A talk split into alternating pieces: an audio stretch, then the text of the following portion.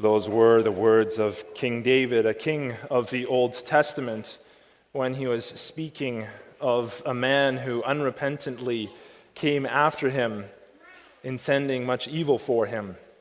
And he spoke of God's defense of him in the face of this man's wickedness and unrepentant heart.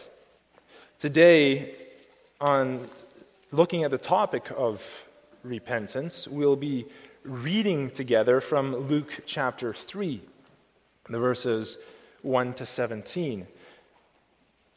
And we'll be following that up by looking at the Heidelberg Catechism at Lord's Day 33.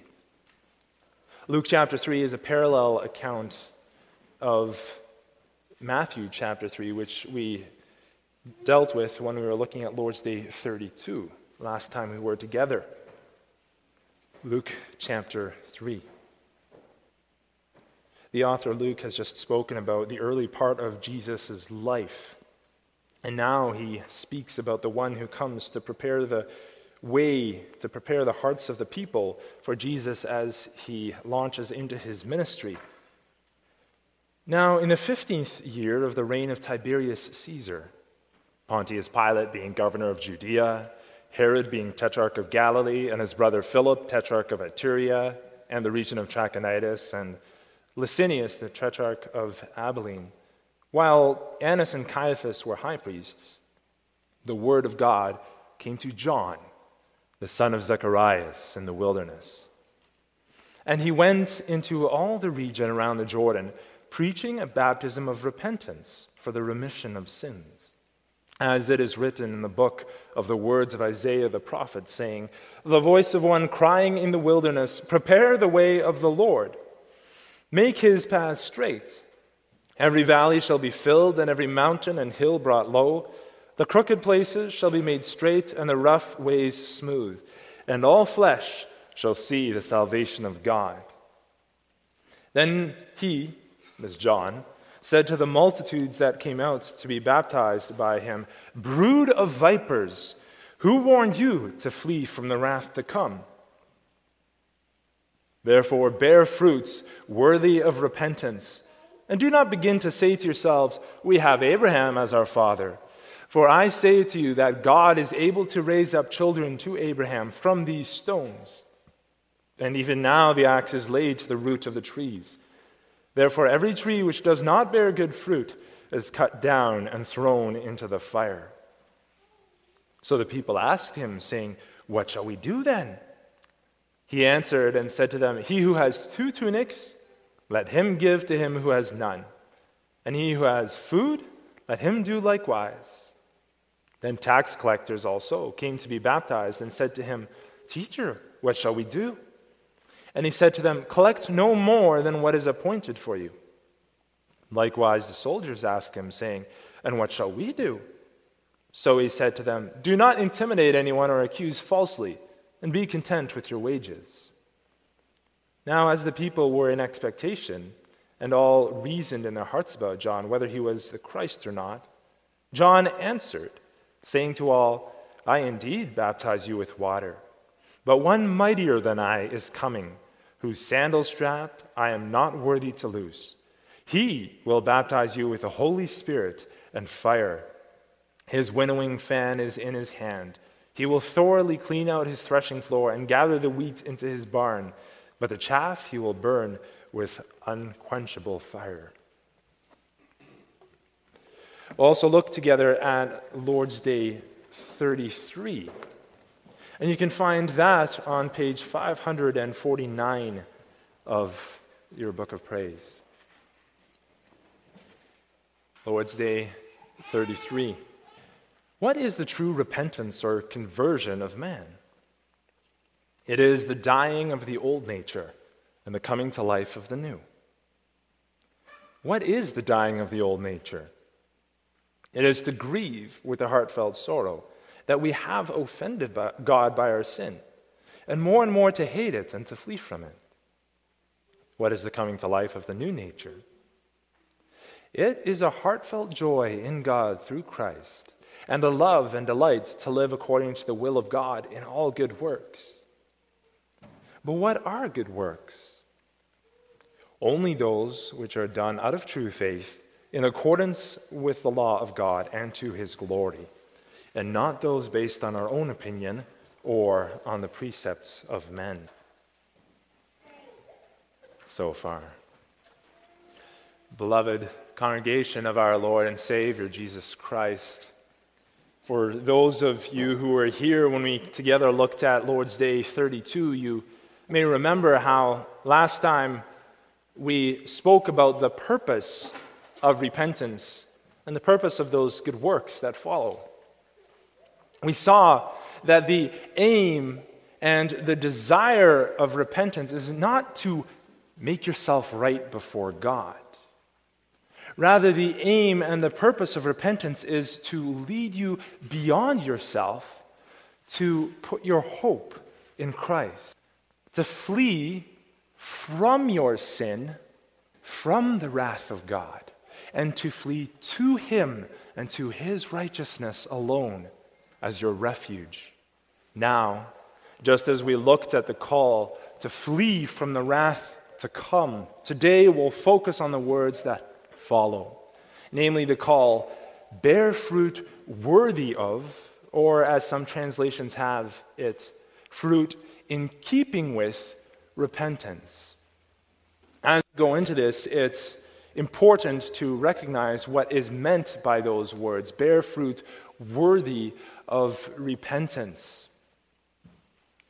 It can be looked at and understood in a way that you think, I have to bear this fruit that measures up with the level of how repentant I am.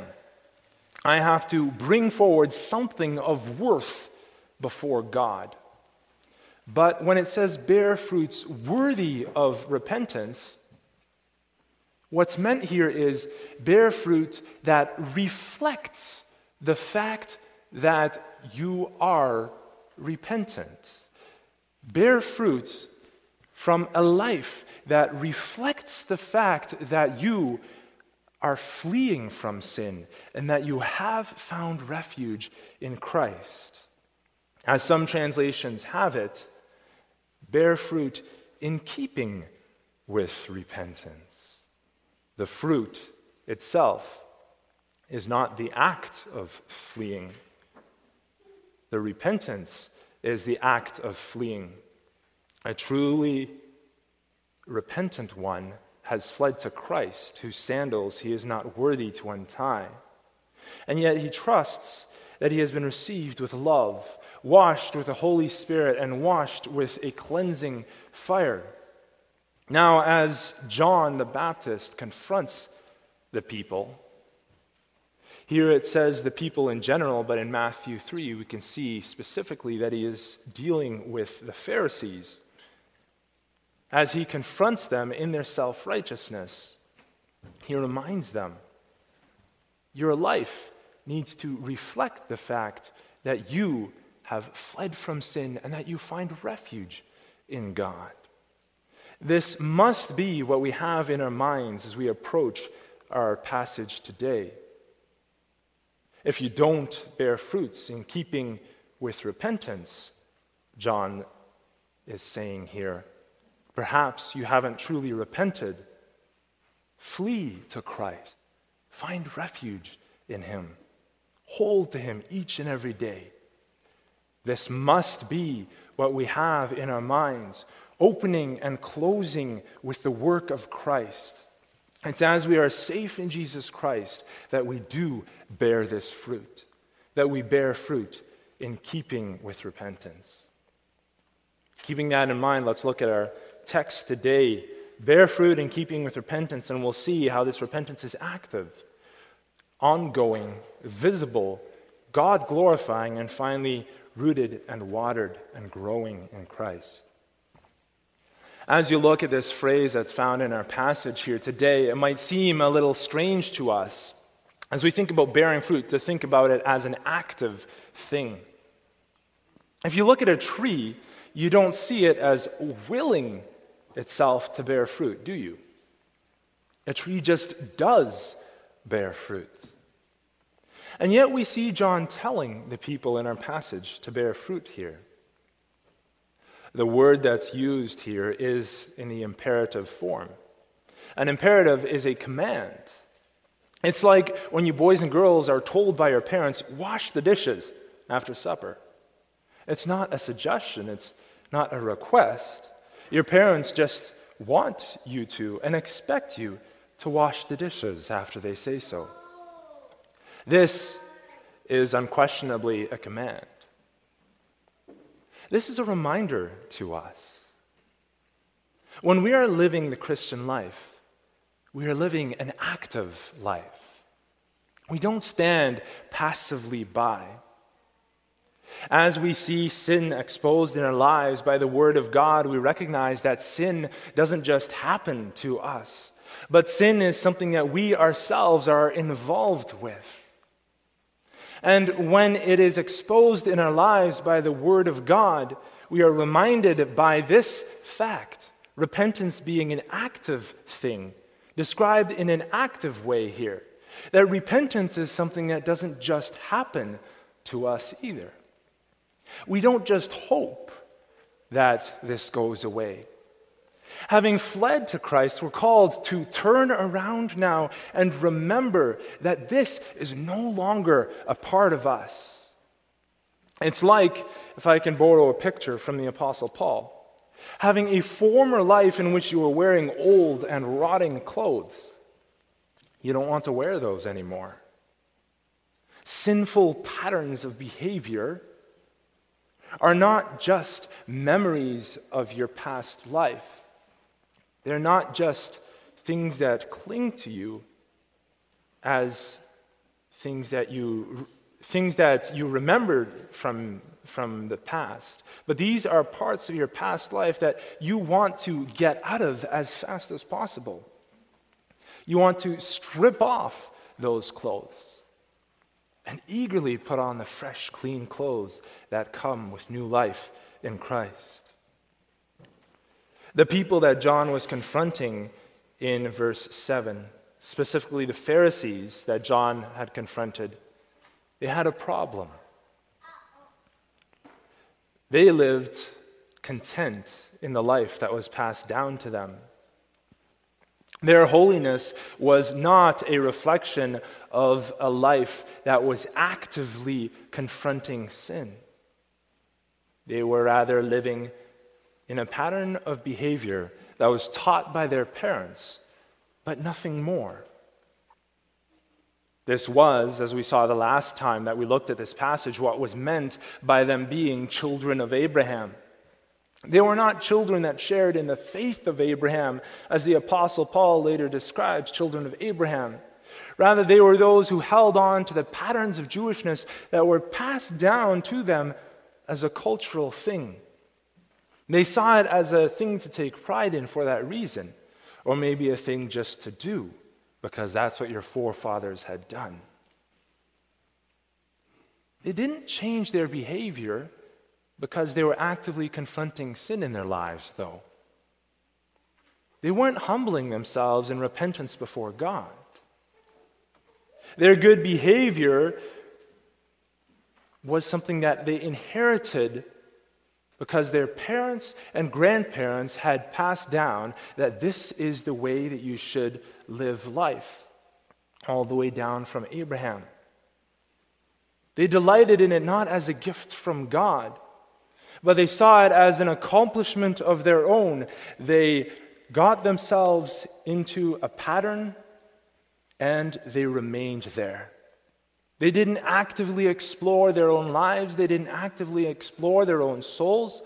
They just continued to coast on what they had. And that's what John is reminding us of here when he takes it in the active sense, when he gives them this word in the imperative bear fruit in keeping with repentance. We are called to be active in confronting our sin. We are new in Christ if we have put our faith in Him. And these old clothes that are still part of it, still part of us, you and I are called to respond in a way that shudders at the touch of it, to eagerly strip it away and throw it off. to bear fruit in keeping with repentance. This brings us to our second point. The second thing that we can see in the words bear fruit is that it's a call for ongoing change. This is not just a one time harvest and then going back to being fruitless. This is an ongoing lifestyle. Look at how the old life was described in the question and answer that came before Lord's Day 32 today. Can those be saved who do not turn to God from their ungrateful and impenitent walk of life? No, by no means. Now, this is not just a one time slip up that's being described here, it is a sinful pattern. It's living in sin habitually as a life pattern. It's the soldiers that came by who extorted the people that they were supposed to protect, not being content with their own wages, but violently acting out against people in order to gain money from them. Likewise, with tax collectors, collecting much more than what was appointed as their due in order to enrich themselves by it. This was a life pattern that these people followed. It's not just an external thing. This is not just something that's on the outside that just happens from time to time. But this was something within them that flowed out of a life of unbelief. As we look at the words of John today, now, we see something that's held up in contrast to that. We see something flowing out of a life of faith. A fruit tree that bears beautiful fruit, nourishing fruit for all those who are around. A fruit tree bearing fruit because it is a fruit tree and because this is its nature. So, what does that look like with regards to a repentant life? True repentance and change, then, is not just a season, not just a one time thing, but it flows out of a repentant life. It flows out of one who has disassociated themselves with their old life, who has fled to Jesus Christ, and who takes shelter under his wings, and who draws their strength from him. What does this look like? Our catechism describes this with two kinds of language what's happening on the inside, first of all, and then what's happening on the outside. Let's take a look at what happens on the inside of a repentant life. In the first place, our catechism describes it in this way it is to grieve with a heartfelt sorrow that we have offended God by our sin, and more and more to hate our sin. This is a genuine grappling with the things that are going on in our lives to recognize that this is something that isn't just something that we want to kick. It's not just a habit that we want to put behind us, but it is something that offends God. And because we have found our refuge in Jesus Christ, because we find our refuge in God, then it grieves us that our sins grieve God. And so we hate it because we know what it does. In the second place, on the inside, it is a heartfelt joy in God through Christ. Now, notice those words through Christ. Apart from Christ, we have no joy. We recognize our own sin and we know that we don't measure up. Through Christ, or apart from Christ, we are just stuck with the first part of grieving with a heartfelt sorrow that we have offended God by our sin and hating our sin. But we don't go any further than that. That sucks the joy right out of life. But for the one who comes to Christ, the one who finds refuge in Christ. The repentant sinner can rest and trust that the sins that they have done are forgiven them completely for his sake. That we are cleansed by the Holy Spirit and fire, as John promises will do. He, Jesus will do in verse 16 of Luke 3. And so those who are repentant really do have a heartfelt joy in God through Christ. Therefore, the repentant sinner is one who internally leans on Jesus every day, one who has found their refuge in him, and now one who completely associ- associates their complete life with him, the entirety of their life with him. He or she is not one who is perfect but one whose heart still belongs to Christ. That is their walk of life. Even in their weak days, weeks, or months when they find themselves falling back, they run to Christ again and they confess, I need thee every hour. They hold fast to him and they rejoice in him. But it doesn't just stop on the inside. This is something that goes to the outside as well. And that brings us to our third point repentance is a visible thing. Visible change was what those who heard the message of repentance were called to. You can see how many of John's hearers did respond. Where their hearts eagerly went, their lives followed. The tax collectors call out, What does bearing fruit look like in our situation? The soldiers ask, How about me? What does bearing fruit look like in my situation? By God's grace, their hearts have been changed. Their old natures, as our catechism describes it, are put to death. Their new natures in Christ have come to life, and they eagerly want to know how they can make things right. Not because their doing so sets them right before God, but because their hearts are eagerly responding as those who have been set right.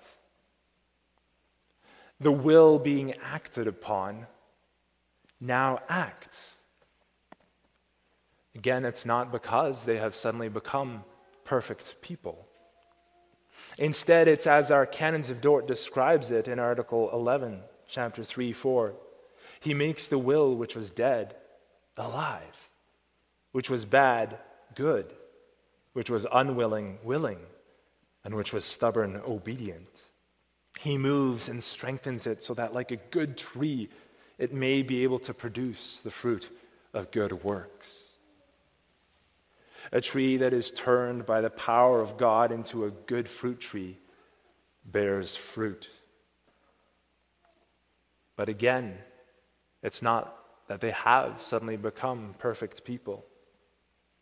Each of these men and women, as they went home and they dealt with these things that John would have spoken of, they would have seen other things that arose in their life. The beautiful thing is, though, that any change that they and you already begin to experience is the Holy Spirit at work in you. This is the gift that is given to those who turn to Christ. He gives them His Spirit to dwell in them, to guide them, and to bring them to repentance.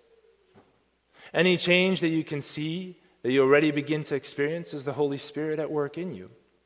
And where the Holy Spirit goes, you can see the effects. Like wind blowing through the branches makes the trees sway, so too, when the Holy Spirit brings repentance, the life follows in a visible way. And everything that happens on the inside begins to impact the outside. And all of that having one purpose they are living lives that love Jesus Christ, as our catechism says, lives that delight in doing right, because it brings glory to God's name. Here, I'd like to draw your attention to that most central line in question and answer 91 What are good works? Only those which are done out of true faith in accordance with the law of God and to his glory. That is the key line here. This change happens not for our own glory and not because we want to see people, we want people to see how good we ourselves have become. But this change happens for God's glory, for the sake of Christ's name, so that we can say, See how good Christ is to me. And this brings us to our fourth point repentance is God glorifying.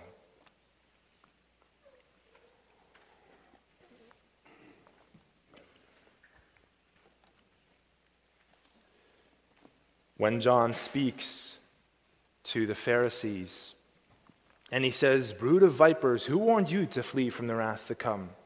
Therefore, bear fruits worthy of or in keeping with repentance. When he is speaking to them in this way, he's making a statement. A repentant and forgiven sinner can find refuge in God. More than that, a repentant and forgiven sinner can work to the glory of God, can please God. Not an obedient but proud Pharisee, though. Why? What's the difference? As we saw there, it's a difference of the heart. It is to God's glory and not to our glory that we work. Our glory is the one that seeks righteousness simply by outward obedience, that seeks righteousness as a son of Abraham in a sense of works, that seeks righteousness by going up to God and saying, God, look at me. I have something to offer. That is the obedience of the proud. That is the obedience of many of those Pharisees there that day. That, sadly, is also a stumbling block for the meek and brokenhearted. You see, often the meek and brokenhearted forget this central part of our repentance that our catechism draws our attention to. The meek and brokenhearted will look at that. They will look at the Pharisees that stand on the riverbank above them and think, I have to match that. You can almost imagine the Pharisee or the soldiers and the tax collectors thinking, Do I have to be like those Pharisees to be able to come to God? But repentance is God glorifying. What a joy and relief when God calls them to the river to wash them clean. When God promises them Jesus Christ through John the Baptist. When God promises them to promises them fire to purify them and the Holy Spirit to dwell within them. It is these things that direct their hearts away from themselves and that direct their hearts towards God. They don't, and you don't come to God with whole lives, with clean lives. You don't come saying, God, look at what I have to offer. This is self glorifying. But the beautiful thing is, what Christ offers is so much better. God is glorified by taking the broken and the sinful by cleansing them of unrighteousness and leading them to praise Him for His mercy. God is glorified when sinners come to Him in obedience for His glory. The humble and repentant sinner says this What I have is not something that I bring to God. What do you have that you did not receive? The scriptures say. The humble and repentant sinner says this All that I do is what God has given. My God did it all. My sins are great, but his mercy is more. I come to God not because I am clean, but because he makes me clean.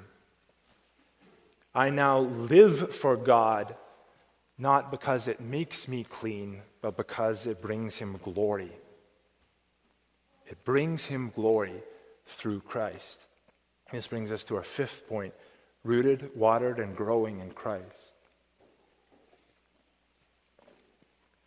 It's good and fitting to go to the one to whom John the Baptist points as we close this afternoon. Because the temptation to sinners is so often to return to ourselves again at the end of the day. When we look at the points that follow, we think, bear fruit in keeping with repentance. Okay, I will bear fruit. I will actively repent. I will repent in an ongoing way. I will visibly repent so that everyone can see it. I will glorify God through what I bring to the table. No. It begins and ends with the one who John points to, the one whose sandals we are not worthy to untie and who yet comes to us in our sinfulness. It begins and ends with the work of God through Christ. Canons of Dort, chapter 3, 4, Article 10 says it beautifully here. He has chosen his own in Christ from eternity, and he calls them effectually in time. He gives them faith and repentance. He delivers them from the power of darkness and transfers them to the kingdom of his Son. All this he does so that they may declare the wonderful deeds of him who called them out of darkness into his marvelous light, and may boast not of themselves, but of the Lord, according to the testimony of the apostles in various places. Do you see? It begins and ends with the work of Christ. None of the above is possible without Christ. Without Christ, I do not turn in repentance. Without Christ, I do not actively repent. Without Christ, I do not care that my life is not living to his glory. Apart from him, transformation is an exercise in frustration. But in Christ, the Father freely gives us this, this repentance and change? Do you struggle in sin? Do you struggle again and again and again? Come to Christ again and again and again, through whom the Father freely gives this repentance and change. He is the one who washes us with the Holy Spirit and with fire. He is the one who changes our nature. Do you want to bear fruit in keeping with repentance? Do you want to live to his glory? Come to Christ. Can a branch choose to bear fruit? Can a willow, a pine, or a maple change its nature? No. But Jesus changes the trees. Jesus Christ is the one who changes our nature. He is the one who turns us into fruit bearing trees, trees that bear fruit to his glory. Through his Spirit living in us, he makes it possible for us to truly change. And in running to him, you are safe. As you struggle with sin and you run to Christ again, in Christ, you will bear fruit in keeping with repentance. Yes, by His Word and Spirit, He convicts us. Yes, He lays us bare before His eyes and before our own eyes. But He doesn't shy away from us. Rather, He, rem- he moves towards us in our sinfulness as it comes to light, and He transforms us. Come to Jesus Christ. Find your safety in Him. Love Him. Live for Him. Serve Him with all your heart, and see, in Him you will bear fruit in keeping with repentance. Amen.